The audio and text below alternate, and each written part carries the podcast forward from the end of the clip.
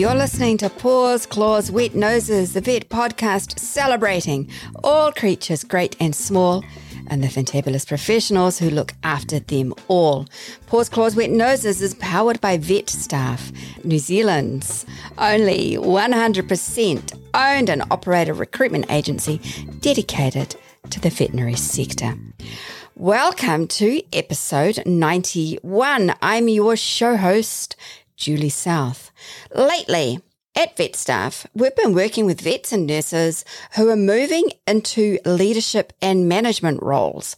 So I thought it timely to look at leadership and management, which are two completely different skill sets. What makes a great leader? Are people born natural leaders or can leadership be developed and taught? What's the difference between a leader and a manager?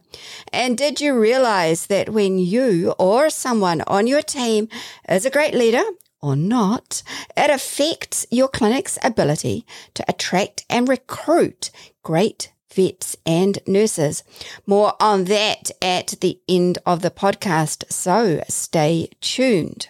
Some people are leaders and managers in their private lives, but not in their professional ones. For example, they might do volunteer work. Sometimes it has nothing whatsoever to do with animals or veterinary medicine. So let's have a look at the difference between leadership and management. There are three basic differences between leadership and management being a leader and being a manager. The first is around process versus vision. Leadership is all about having a vision to guide and bring about change. Management, or managers, on the other hand, are all about achieving organizational goals through process. So it's vision, bringing about change, or process. For example, a clinic's HR or practice manager will be primarily concerned with making sure the systems and procedures for, say, recruitment and annual reviews are in place and working. Leaders, on the other hand, are more ideas based and looking for opportunities which can be capitalized on. Managers work with other people to make sure the goals of your vet clinic are articulated and executed. The goals of a manager wants to make sure that happen are developed by leaders. So managers do the implementation of leaders. Leaders drive and bring about change. So that was all about process versus vision. The second difference is around organizing versus aligning. In his book on becoming a leader, Warren Bennis presents a list of key differences between managers and leaders, including the manager administers, the leader innovates. The manager maintains where the leader develops and the manager focuses on systems and structure. The leader focuses on people. Managers pursue goals through coordinated actions and tactical processes or tasks and activities that unfold over stages to reach a certain outcome. For example, they may implement a decision making process when leading a critical meeting or when devising a plan for communicating organizational change. Managers are into the what and the how stuff gets done. Leaders, on the other hand, are less focused on how or what is required to organize people to get stuff done and more on finding ways to align and influence them. Knowing your personal leadership style comes about through self reflection and the vulnerability of asking for honest feedback because you don't know what you don't know and you can't change something if you don't know about it. Leaders who lead through empowering and inspiring others are sadly rare. The third difference is position versus quality. The title manager often denotes a specific role within a clinic's hierarchy, while referring to someone as a leader has a more fluid meaning. Manager is a title. It's a role and a set of responsibilities. Just because you have the word manager in your job title doesn't make you a leader or doesn't make someone else a leader. Actually, it doesn't even make them an effective manager. The best managers are leaders, but the two aren't synonymous. Leadership is the result of action. If you know someone who acts in a way that inspires, encourages, or engages others, then you'll know a true leader. A leader doesn't need the title or position to be a leader. Leadership is a quality that needs to be developed. And leaders, great leaders, have highly developed EQ, emotional intelligence. Now, here are five qualities of great and or effective leaders. The leadership and attributes and qualities that effective leaders have in their personal and professional lives. These are men and women who inspire others to take action and set a course for future success. They're the ones at the front where everybody is willingly following. The first attribute is they are self aware and prioritize personal development. Effective leaders focus on developing their own emotional intelligence, their own EQ. Leaders who work to refine their EQ are more adaptive, resilient, and accepting of feedback from others. They're the people that you you believe and you know and you trust that you can give some want to have one of those difficult conversations with about their performance or behavior, and they will accept it and listen to it. They won't get all defensive because their EQ is is very well developed. They're also effective listeners and are open to change. And they're open to personal change, their own change as well. They have a growth mindset. Now, here's how you can develop and improve this personality trait or quality.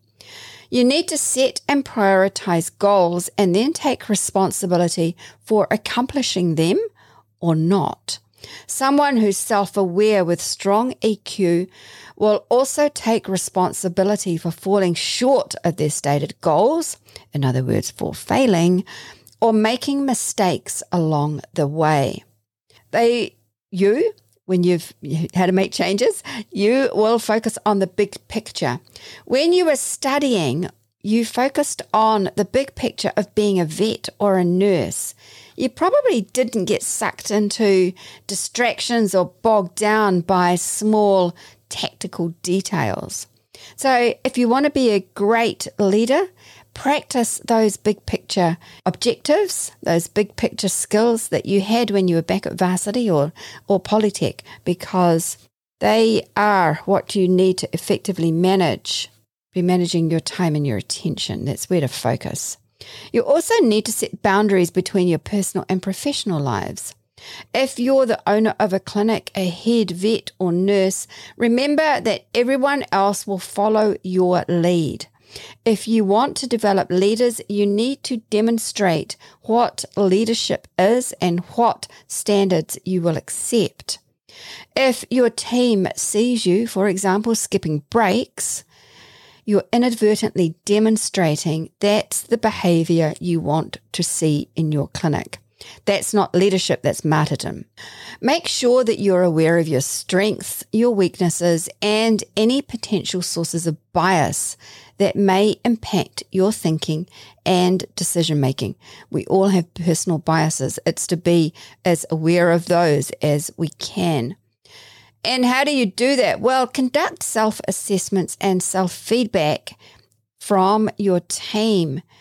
Where do you need to grow? Set yourself improvement goals with measurable targets and areas where you know that you have room to grow. Accept that life and people are not perfect. I know it's a bummer. Sometimes things don't just don't go according to your plan. accept that things can and will go wrong. It is a fact of life. Having this cognizance, this mindset of anticipation will help you respond in a thoughtful way that doesn't make a difficult situation even worse.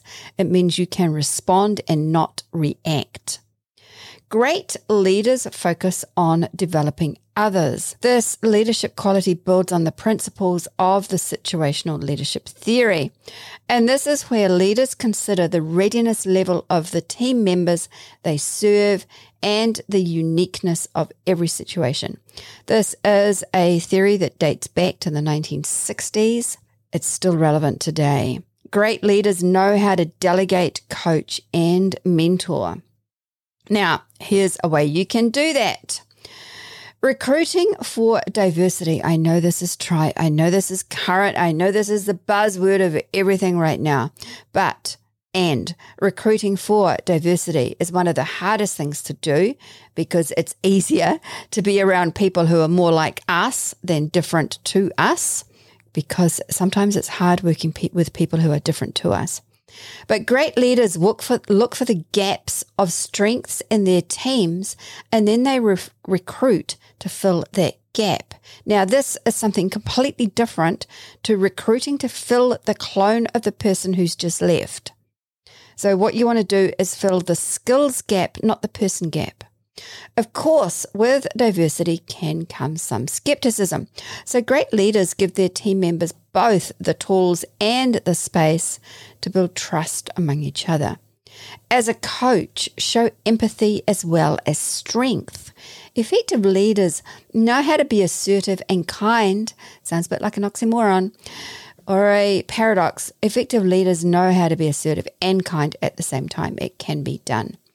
Sometimes delegating can take longer and be more painful than doing the task yourself. You might have thought I could do this so much faster if I could do it myself. But if you never delegate, then not only will you never be a great leader, leader, neither will you give your team the opportunity to develop their capabilities. Accomplishing difficult tasks helps a team build confidence and continue its path to growth. So, what if your team doesn't do it the way you would have? Maybe, just maybe, they might find a better way of doing something. Imagine that. Or maybe, just maybe, they've discovered a way of how not to do something. In other words, it didn't work out for them and they have to revisit. Either way, by delegating, you've empowered them to grow and develop. So, this is where I know I need to do it. We need to get over ourselves. We need to delegate because yes, sometimes it is faster to do something ourselves, but then how good is that for the team? It's not. Great leaders also make genuine connections with people outside their clinic and the veterinary sector. Fancy that. They've got friends who aren't vets and nurses. Actively seek out people who make your team stronger. Even if their expertise doesn't perfectly match the needs you have at the moment. Make training a priority within your clinic. I've heard, but what if I train them and they leave? But what if you don't and they stay? At the same time, balance training with a culture that allows everyone to thrive. I'm paraphrasing Richard Branson here, who said, this is my, my paraphrase on his, train people well enough so they can leave, but treat them well enough so they want to stay. Number three, great leaders encourage strategic thinking, innovation, and action. Leaders are required to look forward, to think about where their clinic is going. You can't be a leader without appreciating that your team is depending on you to look into the future, to crystal ball gaze. Great leaders are always considering at the same time, though, internal clinical factors such as staffing needs, as well as external factors like pandemics or border closures or borders opening or other compliance that is put on us. New, the new requirement, for example, to be an accredited employer and technology advancements. A big one now, for example, if you're a mixed or a large animal clinic, is what's happening with cow wearables. So, all of these things need to be factored in when making strategic business decisions. Things you can do to help around your leadership, leadership style with those factors are maintain a flexible mindset and be willing to give new ideas a go. Again, this is where having a growth mindset comes to the fore. And this is especially true for clinicians who want to open your own clinic. Startups have goals that are frequently changing, and having rigid plans may be hard to follow, even stupid perhaps to continuing on down a path that's no longer appropriate. If you want to be a great leader, then taking a genuine interest in your clinic and the veterinary sector is important. Enthusiasm creates more enthusiasm. Enthusiasm, funny this, is both infectious and contagious. The opposite of enthusiasm, in case you didn't know, is apathy. Now, whose team would you rather be on? Someone who's enthusiastic and passionate about veterinary, or someone who doesn't give a proverbial hoot? I know where I would rather be. The only constant is change. Focusing on the future will involve change. Always do your best to maintain a positive mental attitude. It doesn't mean to say you can't be real, though. Encourage creativity and innovation in your team through brainstorming exercises. Ask questions that get people thinking differently. For example, a question like, What else could this be? or How else could we achieve this?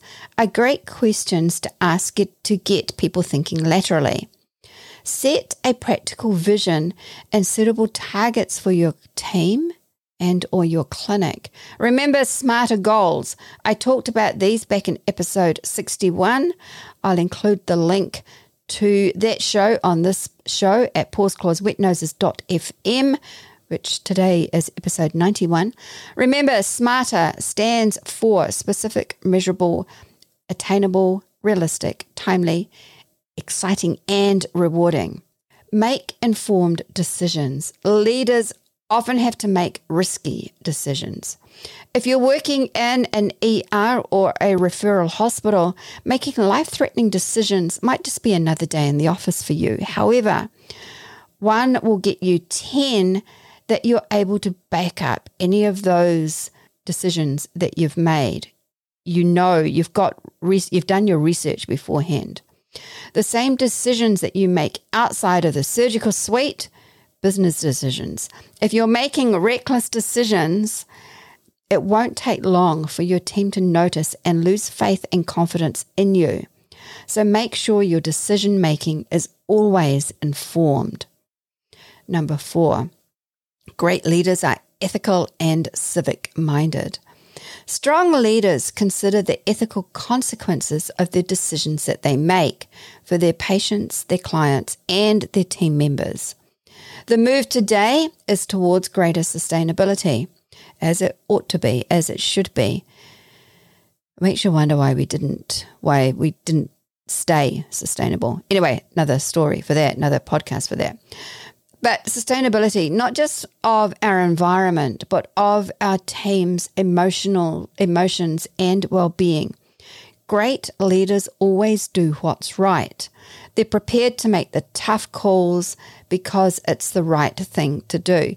And tough calls and doing what's right could mean backing your team in front of other people, that you are on your surgeon's side or your vet's side or your nurse's side when the client, for example, might be on the other side. But the right thing to do is to back your team.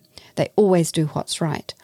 As a leader, you have a moral responsibility to use your power and authority wisely and appropriately.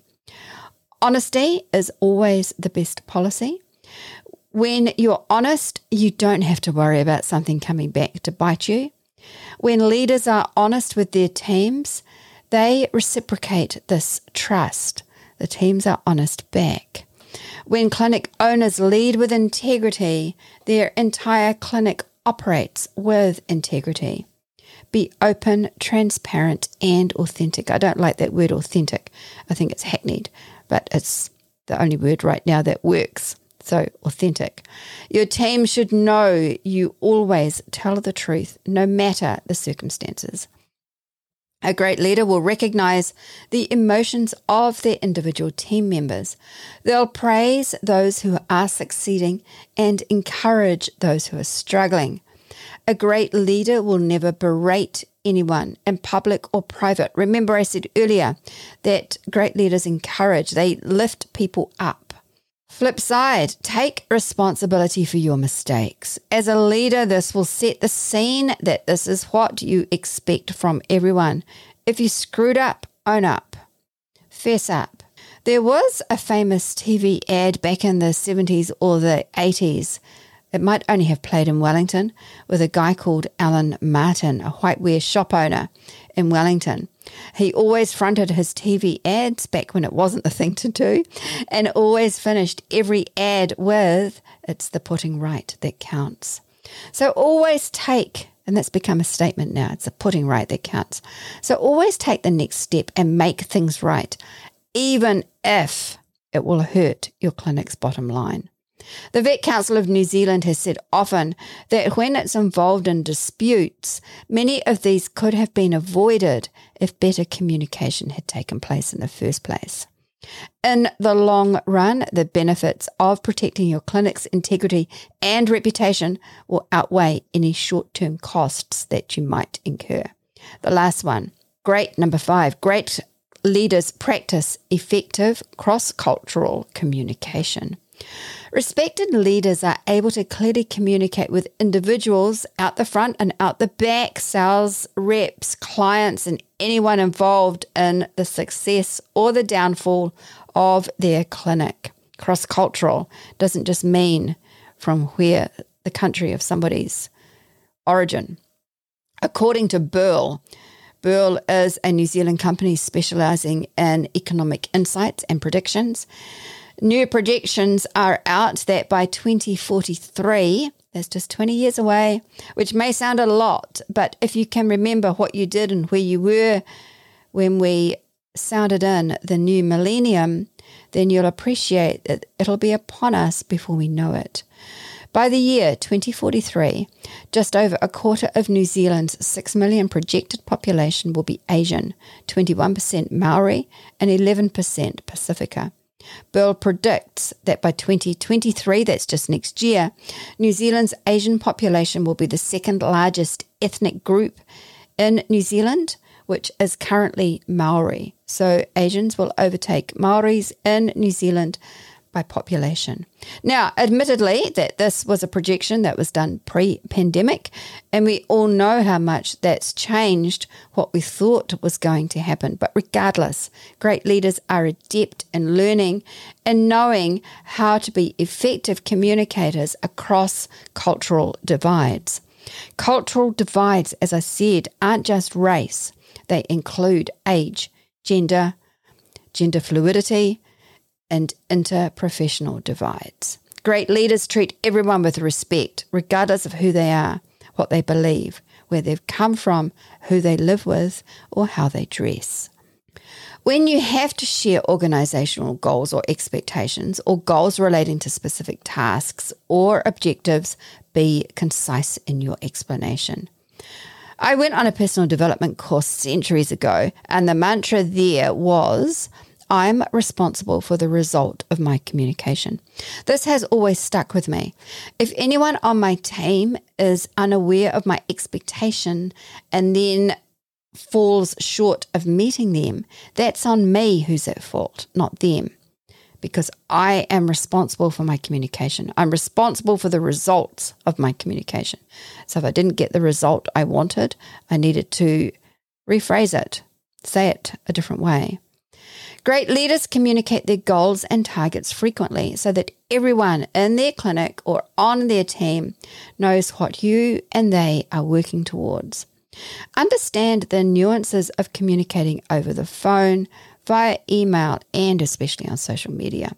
Identify your strengths and weaknesses for each mode of communication and work to improve where necessary.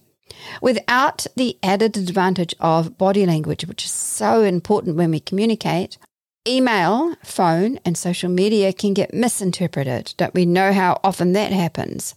So make sure you know how to communicate that way.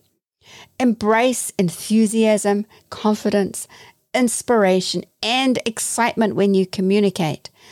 Optimistic leaders show that they believe their clinic is working towards a better future, that they value each team member's contribution to that goal.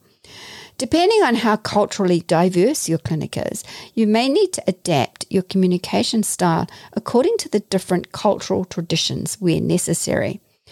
We have this discussion often at vet staff. When cultures expect explicit specific messages while others tend to rely on context between lines. For example, Kajal on our team lovely, amazing woman is South African. She tends to speak with us and expect from us more direct communication. We can't be fluffy with her, and we don't expect fluffy back. She gives us passion and enthusiasm, but she doesn't give us fluff. Some cultures also show emotion more readily than others.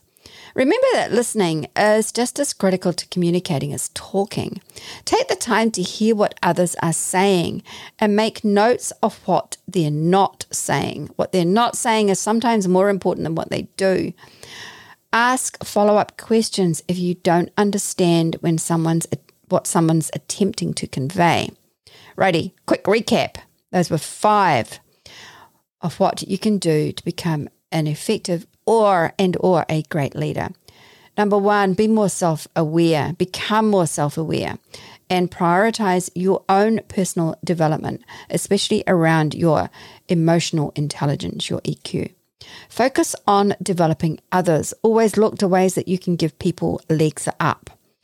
Encourage strategic thinking, innovation, action, and diversity. Look at your own blind spots, find them, know what they are, and how they play out in your own life.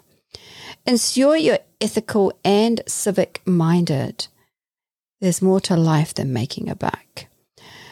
Practice effective cross cultural communication with people and online. At the beginning of this episode, I mentioned that great leadership or not can play an integral part in a clinic's recruitment successes or failures. Here at Vet Staff, we are right into employer branding and helping our clinics, the clinics that we're working with, develop their employer brand in a positive way. And one of those ways is to enhance the leadership, to shout out from the rooftops, fantastic leadership. Now, if that sounds like you would like more of it, then please get in touch with us at vetstaff.co.nz. How do you know whether working with us is worthwhile for you? Firstly, check out our values. If your values are allowed, aligned to our values, then we'd love to work with you. We believe at VetStaff, we've got two core beliefs. We believe that all people deserve to work in clinics of their dreams where they're respected and valued and can get excited about Monday mornings again, like they did when they first graduated. We also believe that vet clinics who are great employers deserve to have motivated and passionate and highly engaged people working on their teams who are excited about Monday mornings. So if you're into either of those values, then check us out vetstaff.co.nz.